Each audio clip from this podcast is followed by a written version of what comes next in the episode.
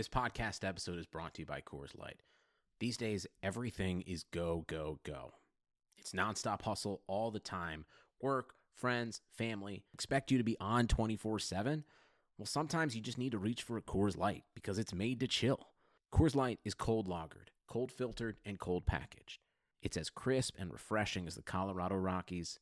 It is literally made to chill. Coors Light is the one I choose when I need to unwind. So when you want to hit reset, reach for the beer that's made to chill. Get Coors Light in the new look delivered straight to your door with Drizly or Instacart. Celebrate responsibly. Coors Brewing Company, Golden, Colorado. Today's episode of the Chase Thomas podcast is brought to you by our presenting sponsor, Ponko Chicken. Ponko Chicken, if you did not already know, is a unique spin on Japanese and Western cuisine. Uh, there are stores, if you're not familiar, um, all around the Atlanta area. Uh, there's one in Marietta now. There's one in Buckhead. There's one in Chamblee. There's one in uh, Midtown. They're popping up everywhere because Ponko is awesome and uh, they're like family. So um, go check out Ponko if you have not already. It is the home of the award winning Japanese American chicken tender. Just to brag on them a little bit more, they were Verizon's Super Bowl Live top selling vendor, three Peat Taste of Atlanta award winner, um, Midtown Alliance Best Taste winner. Just they won all the awards because Ponko is great and Ponko is delicious. So if you are in the Atlanta area and are looking to try something new and good and delicious, go check out Ponko Chicken today and tell them that I sent you over. Uh, also, if you have not already, go check out chasethomaspodcast.com. It's where all of my episodes to all of my podcasts are, all of my writing that I do, uh, more information on me and who I am, um, and why you should be listening to this podcast and reading my work and all of that great stuff. Go do that. Go to Chase Thomas Podcast today. If you're an Apple Podcast listener, go ahead and leave me five stars and a rating and a review. That's great. I need it. Um, it helps the show continue to grow and all of that good stuff.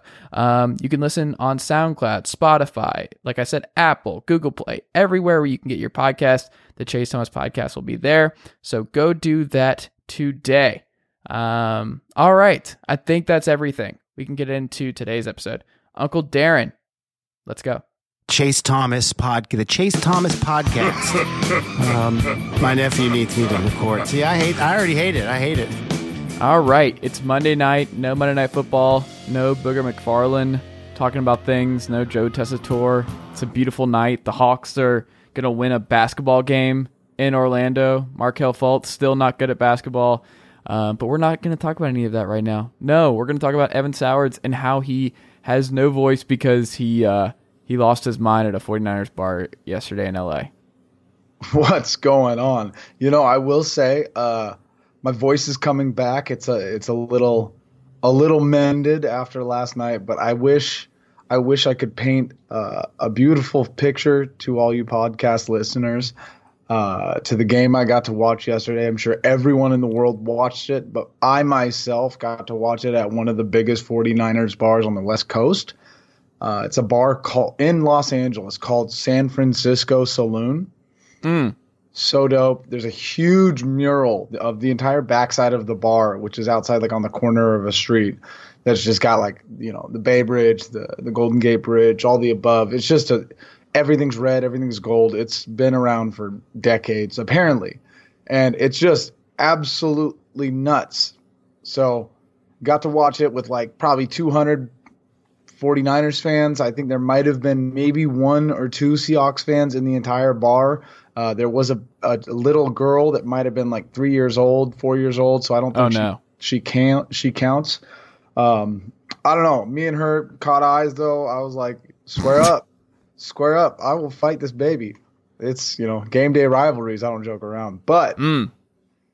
well, yeah, I'm glad other, you didn't actually fight a baby yesterday. Yeah, I think I could have taken her. But yeah, you, no. Other other than that, I man, what a game. Tell me, I'm so curious, and thank you as always for bringing me on.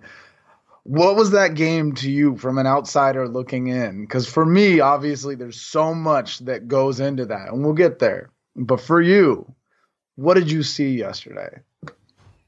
I I love that the 49ers shut out the Seahawks in the first half because I think the way people have looked at the 49ers versus the Seahawks all year. And just the the amount of coverage towards the Seahawks. And there's been so much skepticism about the 49ers. And because it's all new, and I think so many people thought that they were not, just not going to be very good this year, that it just took them way too long to buy in. And it's just like the evidence has just been there all year that the 49ers are a much better football team than the Seattle Seahawks. And it just, it's, I mean, we've talked about in this podcast. It's just always rubbing the wrong way. I was texting you about this, where it's like the amount of coverage of Marshawn Lynch's signing this week, this past week, was just insane to me because it's like he's a non-factor. He doesn't matter um, in this game, and they're going to be playing from behind. The 49ers are going to score. The Seahawks do not have the same defense they used to have. They're beat up. Um, the 49ers actually have the kind of defense that the Legion of Boom had a couple years ago, not to that insane extent, because that's maybe the best defensive run of all time, but it's the same type of just unbelievable pass rush, great linebackers, um, and then great corners and just pretty solid safety. So it's just they're who we thought they were. Um, so I'm just glad that we were vindicated. And uh, turns out Marshawn Lynch did not change the trajectory of this game because he went for 12 for 34 for 2.8 yards per carry. So there you go. Great, great stuff. I'm glad we spent so much time worrying about who the Seahawks were going to hand the ball off to when they were down 13 to nothing after the first half. Yeah. Um, God, I have so many thoughts, and by all means, if if you have anything you're curious about, definitely let me know. Um, but I, I, I, I know I knew that they had the 49ers had a better team going into yesterday. Uh, I knew they would be obviously missing their starting center. Um, you know their their line is pretty disheveled, other than their left and right tackle. Mike McGlinchey and Joe Staley obviously played, and they played well. Um, their interior guards and their center has been kind of mix and match. Um, so you know, I was curious about how that was going to happen. I didn't think Marshawn was going to do much more than what he did. Um, you know, that was for him to score a touchdown. I, I was more worried about just the momentum than anything because you know, you know, when Marshawn Lynch scored that touchdown, that stadium went nuts. I don't know about you, but like I was listening into a bar with really good audio, and you could hear the crowd. It was really aggressive. So um, when the game started, you know, it, it, basically everything started to happen exactly as I personally thought it would happen. Yeah. I'm going, okay, we have George Kittle, we have Emmanuel Sanders, and Deebo has taken a very big step since the last time they played. Like that was his first real, you know, breakout game is when he played Seattle, but he has had a couple good games, but he, you know, really cemented himself after that. And now so, he's like, fuck it, I'm going to be a running back too. Right, but that's the thing is, and, and that's the thing that we love about him is you, it, he can do anything. He can do screen passes. You literally can hand the ball off to him. You know, you can do dump offs, and you can, you know, throw different routes. He can do a lot of, you know, all of that route tree that you expect from a wide receiver. He can do. Um, so you know, when the 49ers started off, and you know, they score a touchdown, they go back and they almost score another touchdown, but they get the field goal, and then they almost score another touchdown, they get the field goal. Uh, those offensive points were pretty awesome, but as a 49ers fan, like you talked about, I was on the other side of the spectrum. I was like, holy shit, like, you know, they haven't scored yet. And that was the thing that you're worried about. When you go into CenturyLink, when you talk about the history, when you talk about the Seahawks versus the 49ers, the 49ers not winning a game in Seattle since 2011, right? Like the one thing you're worried about is what what do we worry about when you think about the Seahawks and that's their offense, right? So I was worried they would score early and then they might score again and then the next thing you know we'd be losing our mind. Uh, it gets loud, you know, stadium goes nuts. But so going into the half I was like, okay, this is what we thought. The game's over this team is just outclassed. They have so many injuries that are, you know, I think the 49ers have a bunch of injuries, but their depth is much, much better than the Seahawks. So, you know, it's not as big of a crutch as it was for the Seahawks.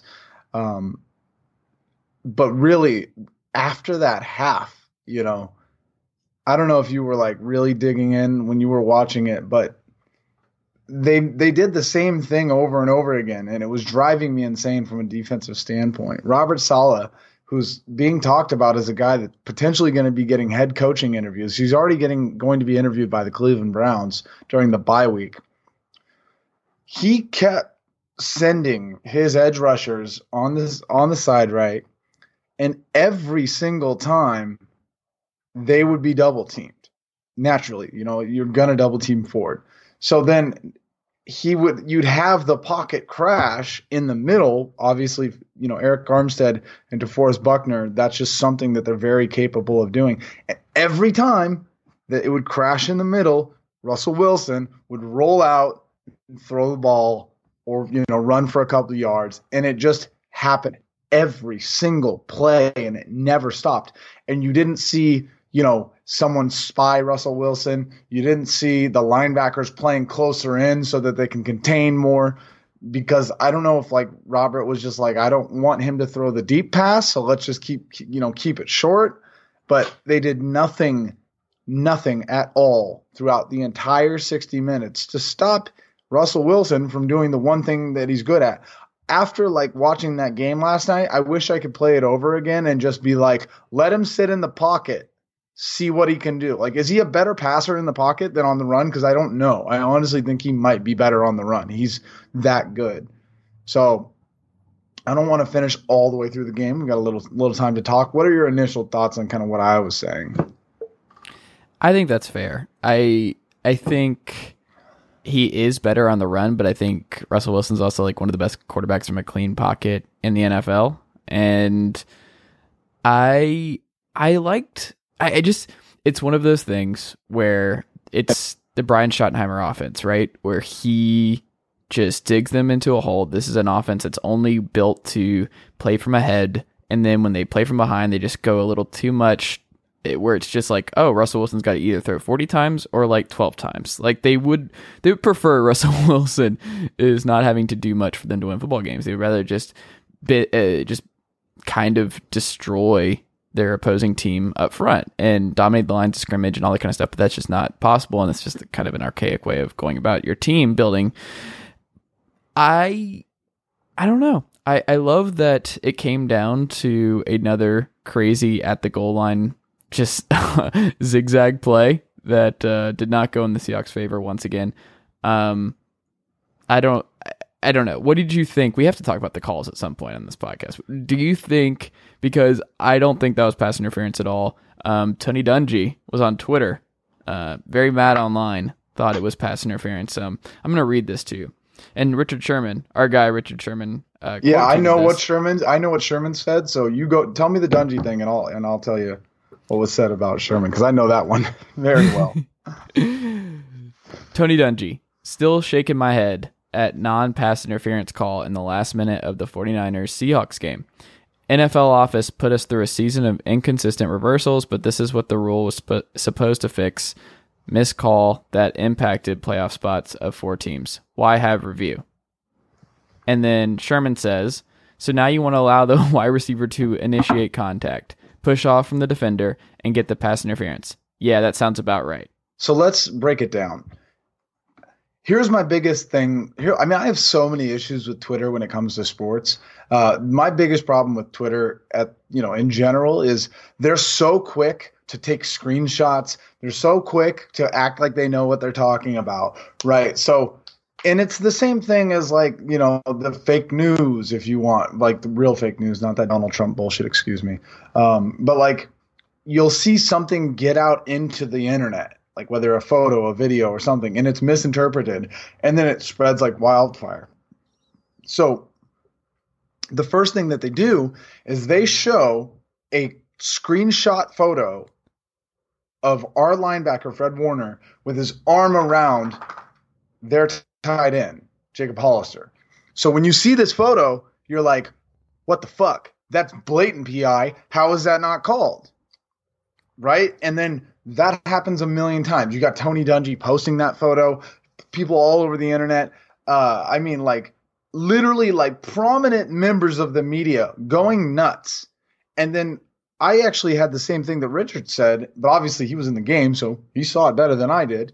But when you look at the video their tight end literally head down runs yeah. and pushes his arm in like he's blocking into our linebacker. So he literally bull rushes him. He doesn't try and make a play or get away. He doesn't try and, you know, cut and get away from uh, our linebacker, nothing. He doesn't make a play on a ball, nothing. He runs straight into him, pushes him, and then like essentially it's, it's like it's as if his he was trying to get a PI. Like his his route was go get a PI so we can run the ball in with Lynch. But so yeah, and then the big thing is they go, well, why didn't they review it? so New York is where they do all the official rulings uh, or reviews via video, right? That was the rule change that they made, I believe, two years ago. They come out with a statement. They're like, we did review it. We did it in a very short amount of time. It didn't take long. We watched the video. It wasn't pass interference. Sorry. So you've got all these people that are convinced it's pass interference because of a screenshot. No one's actually looking at the video. I don't know how it got to be as big of a deal as it is, but I think it's just because the nature of what happened with the Saints and the rule change and the Seahawks in general having a crazy fan base. But that video is so blatant. It's tight end running into linebacker, pushing him, and then the linebacker kind of using his body to try and get like, you know, guard him, and his arm gets around. Never was PI, didn't look like PI, shouldn't have been mistaken for PI, anything. And, you know, here's the homer in me. The 49ers got held. And I mean, go back and watch the tape. You can go to YouTube. They have like a 12 minute, uh, you know, game overview of, of every single play that happened. They got held. Nick Bosa got held. DeForest Buckner got held every single play. And I wasn't complaining. I was just like, okay, big game. Everyone's watching. I'm sure they're saying, "Hey, play the calls." You know, if you're a ref, let the let the let the players play. Let football be football. Call the plays that are egregious. I thought that was what was happening. What are your thoughts? I think it. Yeah, I I I 100% agree with you. I And look, just What if you Tony go back Dungy and watch doing? it, I think a lot of people just and I agree with your broader point of just like the Twitter reaction where you just see a screen grab and all that kind of stuff, and you just you miss the context, and that's why. Um, I definitely stay off Twitter during games and things like that, but um, you go back and watch it in the morning and just go and see certain things, and you're just like, no. And also, just that's an that's a small snapshot of why the Seahawks struggled in this game and why they lost at home. Like that's just a never put your team in a position to need the refs to bail you out um, late in games. You have opportunity after opportunity. Every possession matters. Every throw matters. Everything matters. Um, so I never really like teams who or fan bases that just overreact to calls and things like that. It's like no, just be better and don't put yourself in a position where you're at the mercy of NFL officials. Um, I don't think it's pass interference. I don't think the Seahawks had a good game plan going in. I think they um, targeted the right guys later on in this game, but I I don't know. I think that it was just clear that the 49ers were a better team and also they really wanted this game. It just seemed like the 49ers knew like they were looking for respect, right? On the road, they were just like people like we're the Seahawks that people think the Seahawks are. Like the way like you and I have been like just been annoyed about this for the past month where it's like what are we missing here? The 49ers are the team that people should be salivating over. There's just the Seahawks love and the Russell Wilson for MVP and all that kind of stuff. That's fine, but like the team as as a whole is not nearly as talented and as interesting and well coached and just as smart as the 49ers. This 49ers team is just smart. Their offense is smarter than Brian Schottenheimer's offense. It just is. Their defense is better. Their pass rush is better. Their linebackers are better. Their secondary is better. Everything about the 49ers are better.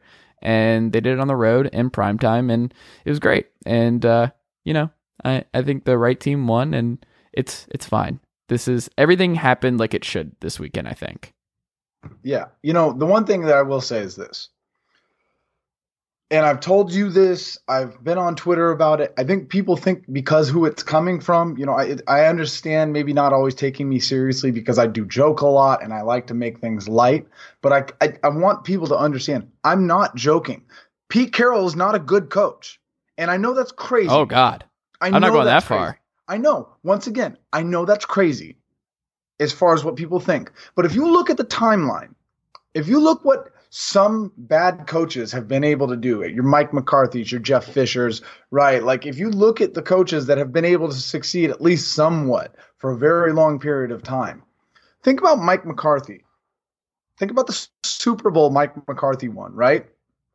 And how much the Packers struggled after that. You go, what is your first thought? Well, they had Aaron Rodgers, right? They had Yeah. good, you know, they had good offensive weapons back at the time, right? They had Jordy Nelson, they had uh, uh, Randall Cobb, right? Yada yada yada.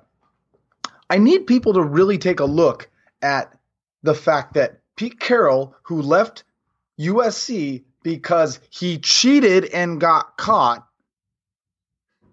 left, took the job in Seattle. He'd already failed in New England. He gets to Seattle. They have Matt Flynn. They get lucky and take a Hall of Fame cornerback in the third round from Wisconsin. So many teams passed on this quarterback, but they pick him.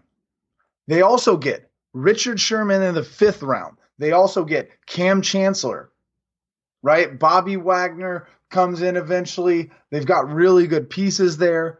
Um, they have Earl Thomas.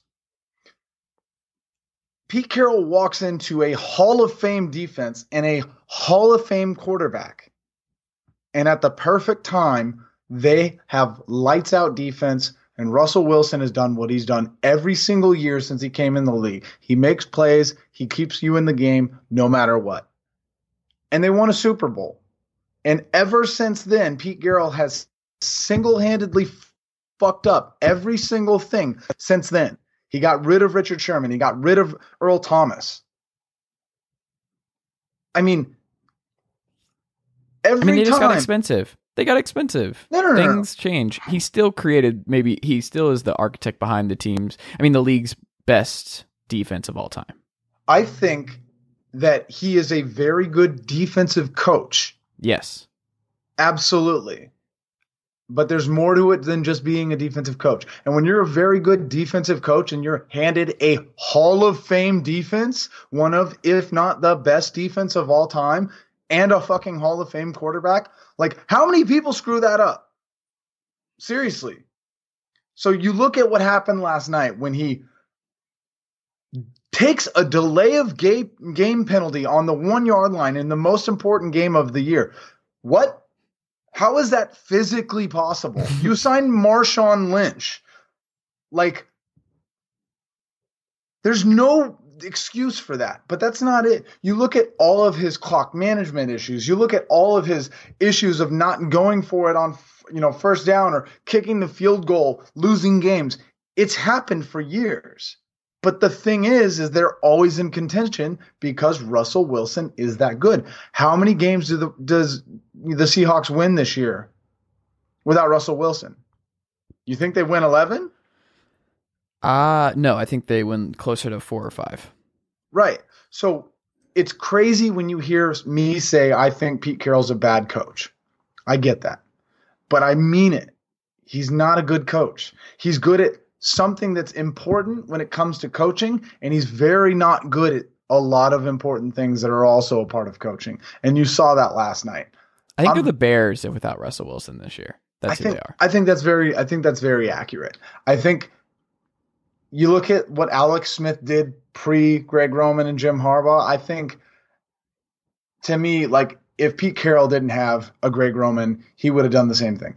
I but my, my point is that one last night obviously was probably literally top 10 moments ever ever. So good. But when you have the Seahawks and Russell Wilson unstoppable basically all night when it comes to offense and you couldn't stop them maybe get a field goal but they were just really like just tearing you down. And they're on the 1 yard line to win the game and you get a delay of game penalty that's one of the worst coaching mistakes of the last 3 decades It wasn't good. But um you know, now the Seahawks are going to have to play all their playoff games on the road. The Vikings will be on the road. Their Kirk Cousins on the road is going to be great. The playoff field is set. The Falcons will not be in it, as, even though they they made their uh, epic, valiant trek to seven and nine they're uh, retaining the group um, that uh, resulted in an amazing amount of sacks for Matt Ryan this year. Um, so that group stand together. And Jameis Winston joins the illustrious 30 touchdown, 30 interception club. That is just him. First, first And- off, don't say casually Jameis Winston joined the 30 for 30 club that's just him. Please build that up to what it was and how he did it and how amazing it was. I just love how honest Bruce Arians is. Have you read some of the comments he's just made in like the last 48 hours about Jameis? Literally just got Like- done saying today, oh, yeah, can I win with another quarterback? If I can win with him, I can win with another Right. Like, and he's like, he's just either amazing and Jameis had a, he had a ridiculous touchdown throw in this game. Like, he had one where, like, Jameis, he, like, it's just insane to me how just hot and cold he is and how just unbelievably talented he can be with some of these throws and also just how idiotic he can be with so many other throws. And Eli used to do this in his prime, but like not to this extent. And I don't think he has Eli ever had the arm talent that Jameis has. But good God, that pick six in overtime was just unbelievable. I So when people. I was watching this game with other Falcons fans and I was pointing out to them because the Falcons got up early and it was like, oh no, what what are we doing? Why are people like, yeah, this is this is fine? And I was like, no, this is not how this works against Jameis Winston. Um, he for whatever reason owns the Falcons, and I just going throughout this this entire game, I kept waiting for the bottom to fall out and Jameis to really ride off into the the sunset on a high note and finishing eight and eight and getting the team to 500 and all that kind of stuff. And then it's like, nope, Jameis actually could not pull it off and lost to the Falcons at home. There's uh, Jameis was unbelievable in this game, and I would watch Jameis Winston play football for the rest of his prime. He needs to be a starter in this league forever because it is just unbelievable entertainment that I am absolutely here for. Yeah, so that's Jameis feel bad Winston. for our country, but this is tremendous content. Jameis Winston, obviously, you know, he did have a decent game yesterday when it comes to pure stats. But what I think is beautiful and kind of what I was pointing to earlier, he needed one more interception to get his 30 for 30, right? He ended up having like 32 touchdowns and 30 interceptions. But the very last play of the game, he threw an interception to lose the game to get his 30 interceptions on the last play of the game in overtime. It's the most Jameis thing on earth. He scored 22 points in the second quarter, and they didn't score again the rest of the game. He's an interesting guy, but like, I feel like when you think about Brett Favre and you're like, oh, Brett Favre, you know, he threw a lot of interceptions too. I feel like people want to to gravitate Jameis towards that. Like, oh yeah, but like Jameis is just he is like the far end of the spectrum of that. Like he will not stop throwing the ball no matter what. And it works a lot of the time, especially when he has really talented receivers. Mike Evans is probably going to end up a Hall of Fame receiver. He's very, very good. Uh, you know, he's got a lot of talent around him. Bruce Arians is a very good offensive coach. So, what a way to go out. I mean, How like, many sacks do you think Matt Ryan had in this game? I think, what was it, like five? Six times. Right. Okay. Yeah, yeah, yeah, yeah. He threw the ball 51 times in this game. Do you know how many What's- times Jameis Winston threw the ball in this game? 63? Uh, 24. Are you kidding me? No. Wait, hold on. 24, that means, He doubled him in attempts. wow. No, I know, but like, Dirk Koetter's got to go. I'm okay, like with the Quinn stuff, whatever. Dimitroff, whatever. Dirk Koetter in this offense is not good. That you have to change coordinators. He is going to get Matt Ryan killed. That is how this plays out. You've invested way too much in the remainder of Matt Ryan's prime to keep running this offense. This offense is going to get Matt Ryan killed. Yeah, I, it's honestly it's a shame, and that's kind of my big issue. That they're like, oh no, we're going to bring Dan Quinn back. Fine, but Dirk Koetter, there's no reason to just, oh yeah, no, he's coming back too. This offense is bad. Like the like it's really just having enough talent to make it okay. I just Um, can't imagine So real quick, you don't have to go deep into this. Are they going to draft a running back next year? No, I mean, I guess I don't care if it's like their fifth round on, but Right, but Devonta Freeman's going to be there for quite some time. Yeah. So, Uh, I don't think he's it's he's a definite on the roster next year. so oh, that- also got to do this because it's part of my brand. My guy Gage, love that dude. All in. Calvin Ridley's injury sucks, but giving this dude more opportunities, love that guy. He is a very good receiver that I'm excited to see continue to develop. All about the Russell Russell Gage experience in Atlanta right now, and Blidi Wreh-Wilson, obviously. Yeah, of course. Well, don't for, shout out to you know. I honestly think Blidi Wreh-Wilson has been the MVP of this podcast since I Yeah. joined. The Falcons had the 17th offensive DVOA this season. Like they fired Sark, and the way Falcons fans talked about Sark, I just Dirk Koetter's gotten a pass this year, and I don't understand it. It- There's just too much talent for them to be the 17th best offense in football this year. Yeah. By the way, I just like to say um, it's not confirmed yet. Uh, you remember the the the Panthers Niners game? Mm-hmm. Tevin Coleman four touchdowns. Mm-hmm. uh, I got to join some of my good friends um, to go to that game and the special fan section. They call it the gold mine. It's not it's not confirmed yet, but I might be getting to go to the divisional playoff game, the first playoff game the 49ers will play. Mm. And if that happens, I'm going to lose my mind and my voice. All right. Well, that will be the last podcast So, appearance for one Evan thing the I- week I- before that. I really wanted to talk to you about because we talked about Jameis and we talked about special moments for weird quarterbacks. There was a very special moment for one of the weirdest quarterbacks this week. Who do you think I'm talking about? Oh, who are you talking about here? Because there was a lot of guys. Baker Mayfield tried to fight a fan. That- that's Um, that's that is it- it's something, but it ain't That special. was special in my heart. Uh, Drew Lock is my favorite moment. I hope that's who you're talking about. It's not. We'll get there too.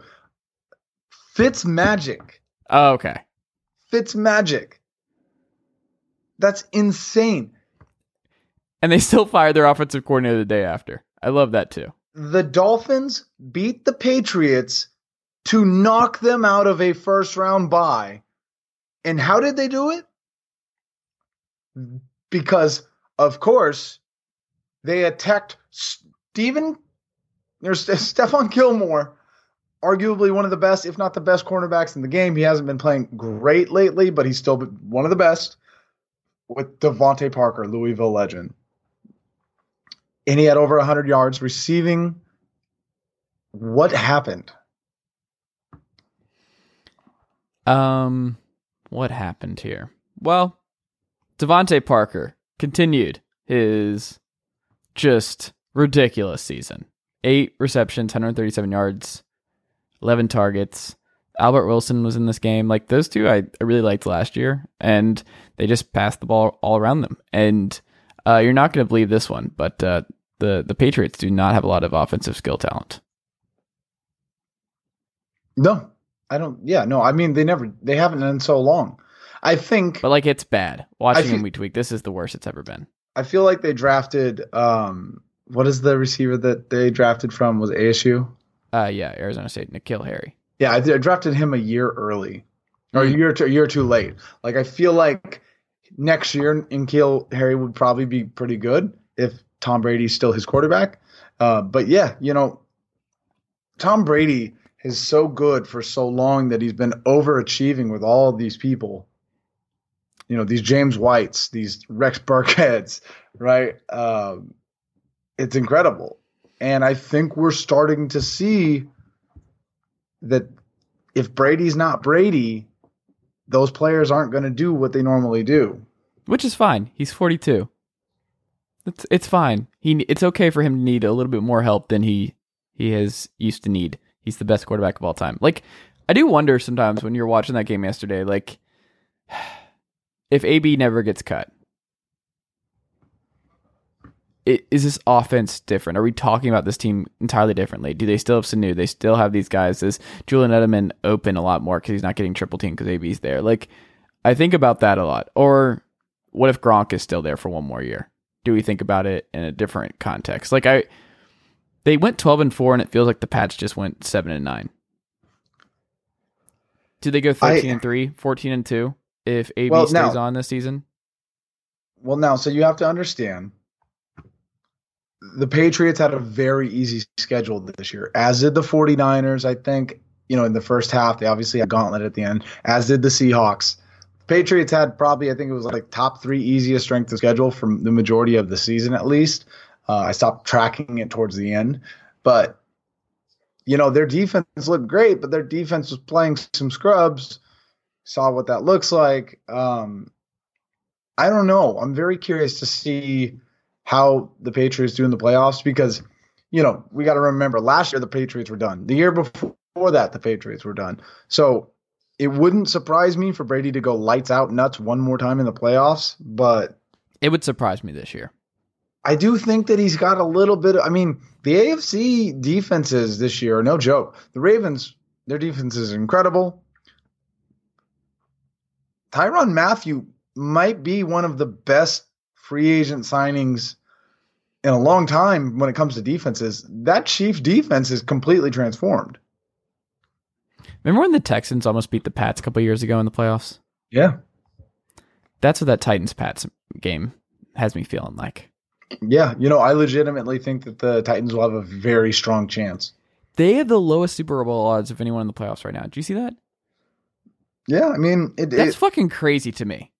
Have people been watching the Titans? How did the Bills and the Vikings have better championship odds than the Titans? well, the Bills have a very good defense.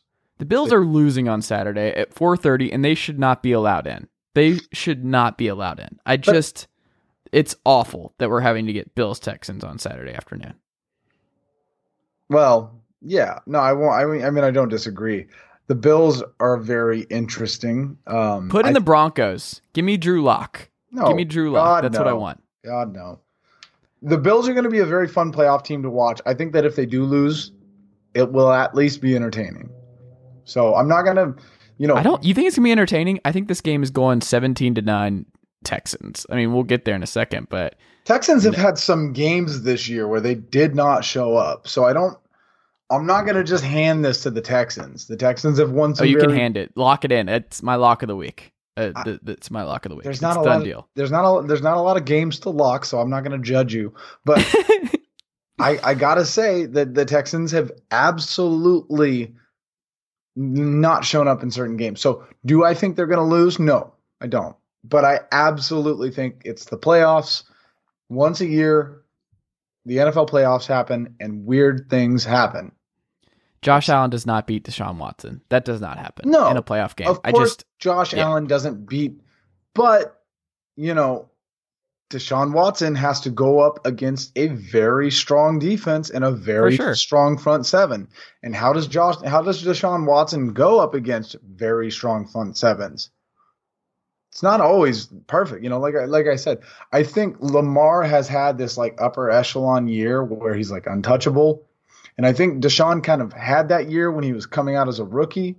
And I know that obviously Patrick Mahomes did, but as far as I'm concerned, right now I'm I'm taking uh, I want to say Lamar. As, as far as in the playoffs, quarterbacks in the in in this league, I'm going to say Lamar, Patrick. I don't know that I'm going to take Deshaun over Jimmy. that's Do you? Oh yeah, I'm I'm taking Deshaun over Jimmy without question. I, Jimmy's shown more. I don't know. I mean, Jimmy's third down completions.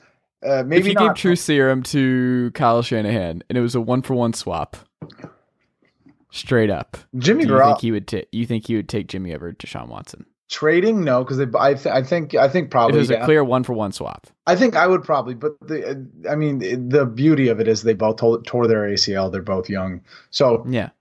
I don't think that Deshaun is worse than Jimmy. I think that J- Jimmy's got a much better system and he's got a lot of really good weapons. Um, so, but my point is, is like my the whole reason I was saying behind that is Deshaun is doing well. He's played, you know, he's had a good year, but he's not like I don't think he's that god tier that he could have been when before he got injured. So we'll see. We'll see what happens. Yeah. So Black Monday. Who was your biggest surprise firing? I mean, the the, last 24 hours. you just talked about it. The Dolphins offensive coordinator. That was surprising. Their offense sucked all year long. Like, I know, it- but he came from the Patriots. The Dolphins have a lot. I mean, they were they were supposed to be the number one overall pick. They got rid of all their good players. Like, the, you know, to me, losing the players you've lose, trading away the players you traded, having Ryan Fitzpatrick be your starting quarterback. I'm not firing the offensive coordinator during this year. I'm giving him one more year at least. So that was my biggest surprise. But I got to say, if I'm really being honest with myself, the biggest surprise is that Bruce Allen got fired from the Redskins. yeah. Not was like because he didn't uh, deserve it. Right. He just had that uh, Steve Mills in New York thing where it was like that dude just he has it in with the owner and that guy is just he he's going to be there for life. He's a Washington lifer and uh he got relieved finally. And it turns out sagging attendance and just low confidence and just a very boring ass style of football can finally sack you. Um and Ron Rivera expected to get the job already with no GM in place. They're hiring Ron Rivera. So that seems like the proper order of doing things. Well, I think Ron Rivera is absolutely the kind of coach that will work with a good GM or, you know, work with a GM no matter what. I don't think he's a very, you know, conflicting kind of individual. So I, I don't have a problem with that. And I will say the Redskins have been a dumpster fire forever. So Ron Rivera, I think, is a very well liked, respected coach and a strong presence in the locker room.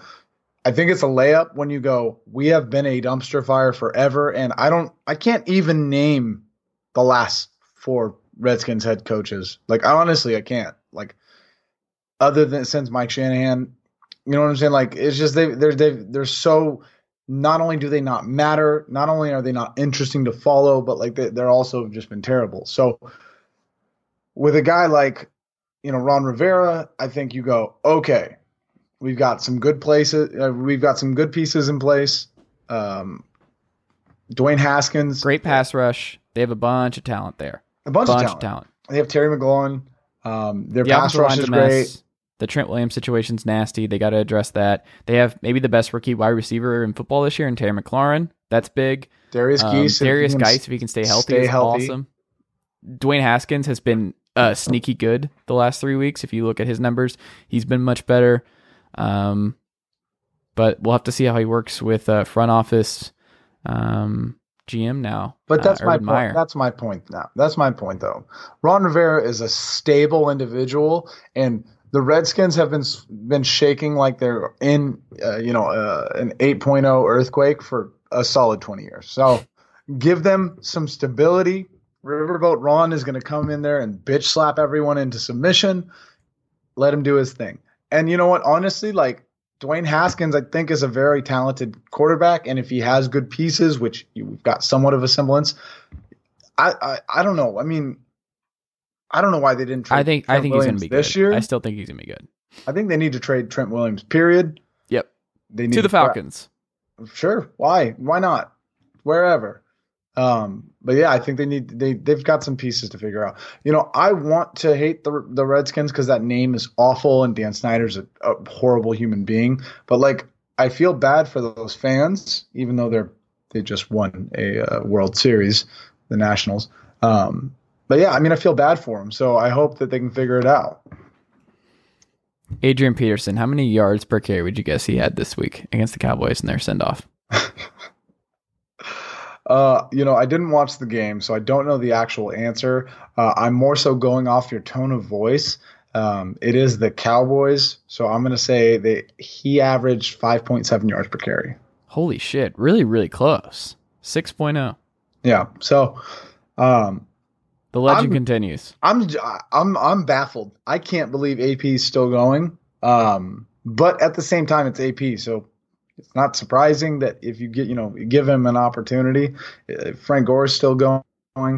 Frank Gore is going to be in the playoffs, by the way. So you watch your damn mouth when you talk about the Bills. Sure. Well, looking forward to his Marshawn Lynch esque effort uh, on Saturday afternoon. Um, what do you think's the best available job right now? The best available head coaching job? Is it the Giants? Is it the Jags eventually? Is it uh, the Panthers? So personally speaking, I think it's the Browns. Mm. But, but I also think the Giants have a very good situation, but I still think it's the Browns. I think when you look at all of the pieces and all of the talent, they talked. Some people on Twitter kind of talked about David Njoku uh, getting cut. I think that's insanity. He was insane at Miami. He needs, if he's healthy, give him the ball. But when you look at it, if you have Jarvis Landry, you have Odell Beckham Jr., if you have a healthy David Njoku, you, their running back Nick Chubb is one of the best running backs in the entire NFL, right? And then you look at other pieces. Their linebacker group is good. Their cornerbacks, young stars. Like they have so much going on. And I'm, you know, I think it's just a testament to how absolutely terrible Freddie Kitchens is. I mean, the beginning of the year, they literally said this guy we don't we don't respect this guy. So here, here we go. Not surprising, he's fired. I think if I'm Mike McCarthy, I'm surprised Ron Rivera didn't even interview there. But like, if I'm a head coaching person, you know, Lincoln Riley, man, if you really want to go to the NFL, if that's even remotely in your mind, unless you know something about Baker that we don't, I'm going to go coach your old quarterback with all of this talent around him. If you're Lincoln Riley, you have the chance to coach Odell, Odell Beckham Jr. You're, I don't understand why he's not. I don't know. So it depends on what coaches are available. But to me, if someone can go in there and really be a good presence that demands and commands respect, I think the Browns for sure. What about you? There's a couple jobs that still might open up that I have penciled in as like if that job opens up, that would be my pick. Like the Chargers, I think Chargers is a sneaky sure, interesting one because I don't think they're getting rid of him though. going into a new stadium, they already fired their OC. They looked bad towards the end of the season, but they have just so much damn talent everywhere outside of the offensive line that like I still think that is if you're a head coach and you can get it, it depends on what they do with the quarterback spot next year. Um, I would probably roll over with Tyrod and then draft the quarterback um, in the first or second round and see what happens. But that the AFC West is obviously going through some tough times. I I looked at division, so that's why like the AFC South jobs would be interesting to me, like the Jaguars job. Like I think that's not as bad as people think. I think there's still a lot of talent there. Um, we'll have to see what happens. I love DJ Chark. I like a lot of those guys. Leonard Fournette had a great year. I don't think I. You just have to look at it as a whole, like the organization, like the Redskins. I'd stay away from the Browns. Jimmy Did you Haslam s- just seems like a shit owner to work for. Did you The see what Giants? Yannick I'm not said? a big Daniel Jones guy, so like I don't think I want to lock in Daniel Jones for the next ten years. The Cowboys, I think, is a great job, independent of everything other than their roster. so I don't know. I I, Oh yeah, I the Cowboys, are also a Cowboys very right strong now. team. I think I might go Cowboys. Still. You know who? I'm, I'm I'm telling you, you don't believe me, but I'm saying sneaky under the radar, Seattle Seahawks. that, that there's no chance. I'm I'm telling you, he might retire. I'm not saying he'll get fired, but I am saying that there might come a point where he just goes, they figured it out. I can't do this.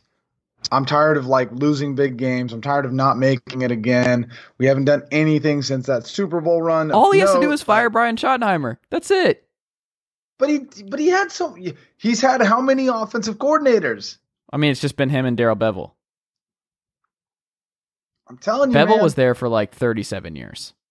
I'm telling you, there is. I'm not, Time to bring Jim Bob Cooter to the Northwest. oh God, I'm not. I'm not. You know, like I said, I'm not. I'm not locking it in by any means. But I do think there's a very realistic chance that Pete Carroll might be done this year. And I just Okay. want it to be known that I was the first person to say it. There you go.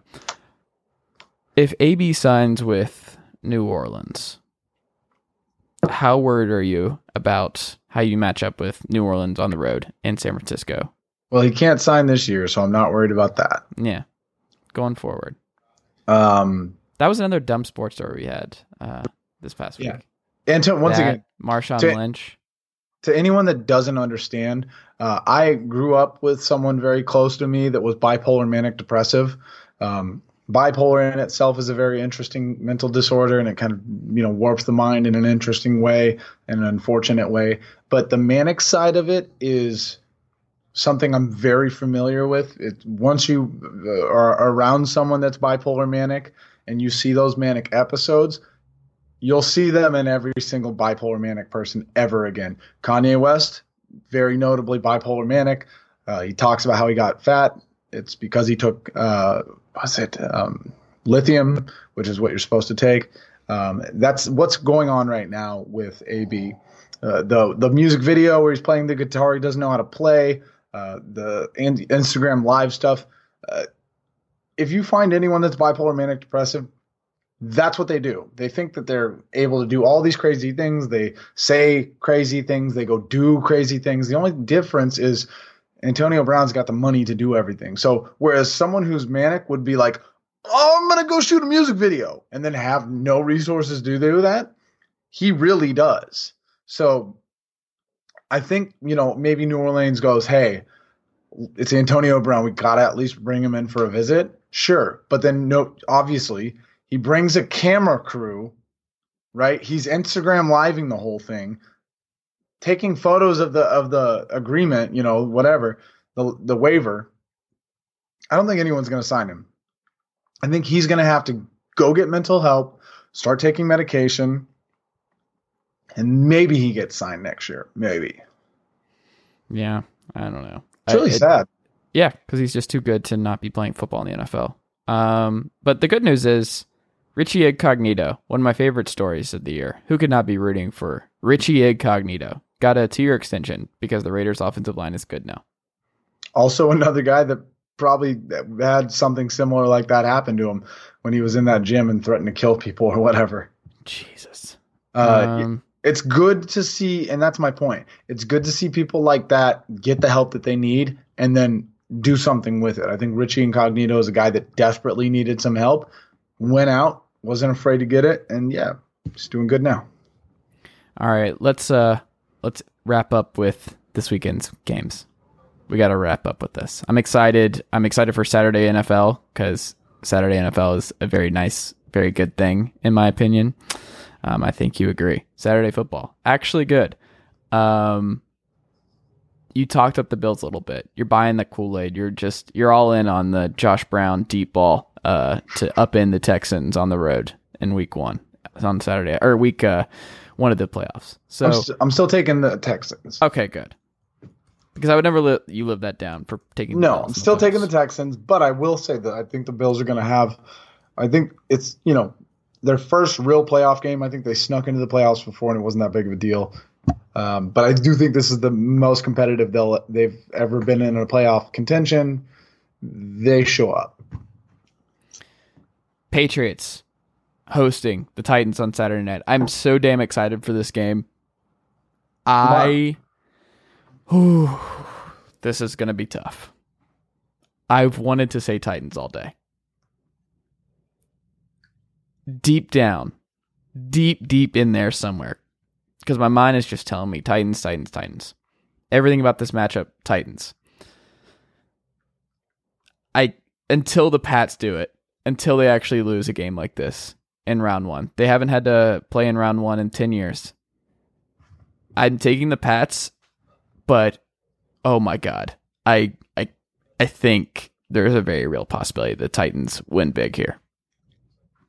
So, personally, my, my best friend growing up, my basically one of my oldest, you know, my best friend, uh, is a huge Titans fan, Steve McNair back in the day obviously, you know, we both uh, went to the community college over by the University of Oregon, so we're Duck fans. So Marcus Mariota was very excited when he was the quarterback there. He's a huge Titans fan. I'm a huge by Titans fan. By you know,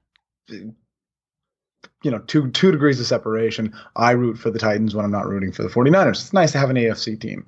Uh, I think the thing you're going to watch this week is Bill Belichick's not going to let Stephen Gilmore do what happened last week with DeVante Parker, this week to AJ Brown. I think AJ Brown has a good game. I don't think he has the same crazy game. He might. I mean, he's been nuts lately, but you know, it is Bill Belichick. It is the playoffs. I think they hone in on AJ Brown. Um, I still think, I still think uh, the Titans are going to win this game. Mm. Derrick Henry has a great game. AJ Brown might not get 120, but he'll probably get 75 and a touchdown.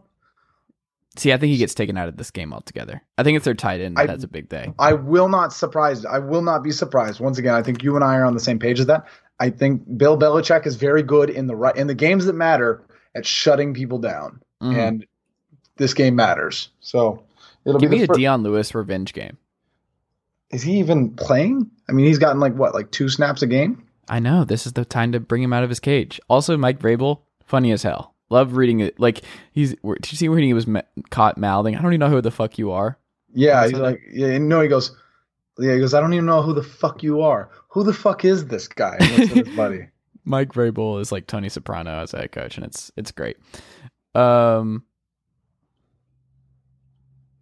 NFC. I don't know why they broke it up like this by putting the AFC in both games on Saturday and the NFC both games on Sunday. I would have rather them break broke it up a little bit. Um, Saints at Vikings go ahead. I already locked up the Texans, but if I did not lock up the Texans, I would lock up the Saints here. Saints by thirty. There might be a lot of blowouts this weekend. My head says Saints. My heart needs the Vikings to win because I don't want to be anywhere near the Saints in a playoff. Thank God they're not going to be playing at home. Thank God. Thank you, Packers. Um, but yeah, it's the Saints have a, are are a very dangerous team, as you know they have been for the last five years. So I think I think it's the Saints, but please, Kirk Cousins, shock the world. not going to happen. Um, but you know, great stuff from the Vikings. I think Mike Zimmer might be a sneaky firing guy after this loss. I think it's going to be bad. I think this is actually a really, really bad showing for the Vikings here. I, I think this has all the makings of just a a Sunday drubbing where you're like, oh, oh no, the Saints, they uh they've been just screwed twice back to back years, just brutal endings to playoff games, and uh Drew Brees, we just don't know how much longer he has. You have Philip Rivers giving those really sad ass press conferences now and not sure where he's going, and Eli very much probably going out to retire. And um, I don't know. It's just sad. Last game. You're not to believe this, but I went with another home team. I think the Eagles are winning at home. Seahawks going on the road and losing to an NFC East team in back to back seasons. You know, This sucks for you because you like you hate Carson Wentz and you hate Russell Wilson. You hate both of these teams. I don't hate Carson Wentz. I don't have strong feelings for Carson Wentz. I just So, have you seen the he should deserve MVP love this year stuff in the last couple weeks? Are Yeah, no. your mind about that? Carson Wentz does not deserve the MVP. I can think of ten people that deserve it more than him. I think Nick- just the Nick amount of Bosa. dudes that are just Nick gone. Bosa deserves the MVP more. I mean this more than Carson Wentz, Mm. and that's I I I I, I, I could argue that for days. Uh, but I'm gonna take the Eagles. I don't think the Seahawks will be lucky enough to have a de- defense play them the same way that uh, the 49ers did. And yeah, you know, the Seahawks aren't the same on the road. It'll take a lot of Russell Wilson magic to happen. Yep. We're on the same page, but it's going to be fun. I'm excited. This is going to be a great weekend of football. I'm glad the playoffs are here. NFL playoffs are a very very good thing. Um All right. Evan Sowards. It's always a pleasure. We will be back next Monday um talking about uh the Seahawks missing uh round 2 once I'm gonna- again. I'm going to be very excited to talk to you next Monday, knowing that my team is still in the playoffs and the Seahawks are not. I will leave you all with a very fun, very interesting fact.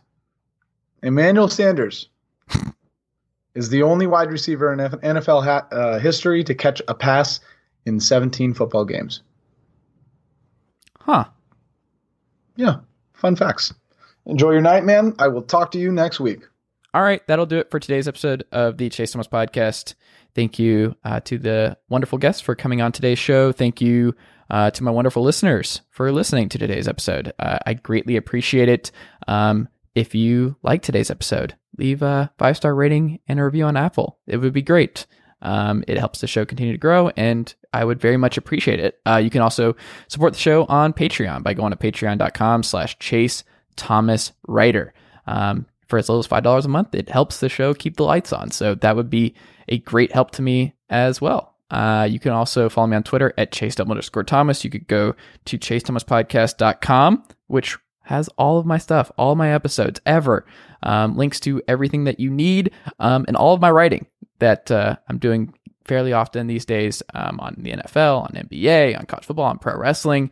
I write about everything. I write a lot. Um, so go read me on that front. So if you're not tired of listening to me, you can also read me. Um, so that's awesome. But uh, I think that's enough self promotion from me for one episode. Uh, I hope you continue listening. That would be great. And uh, I will talk to you all again very soon. Thanks, guys.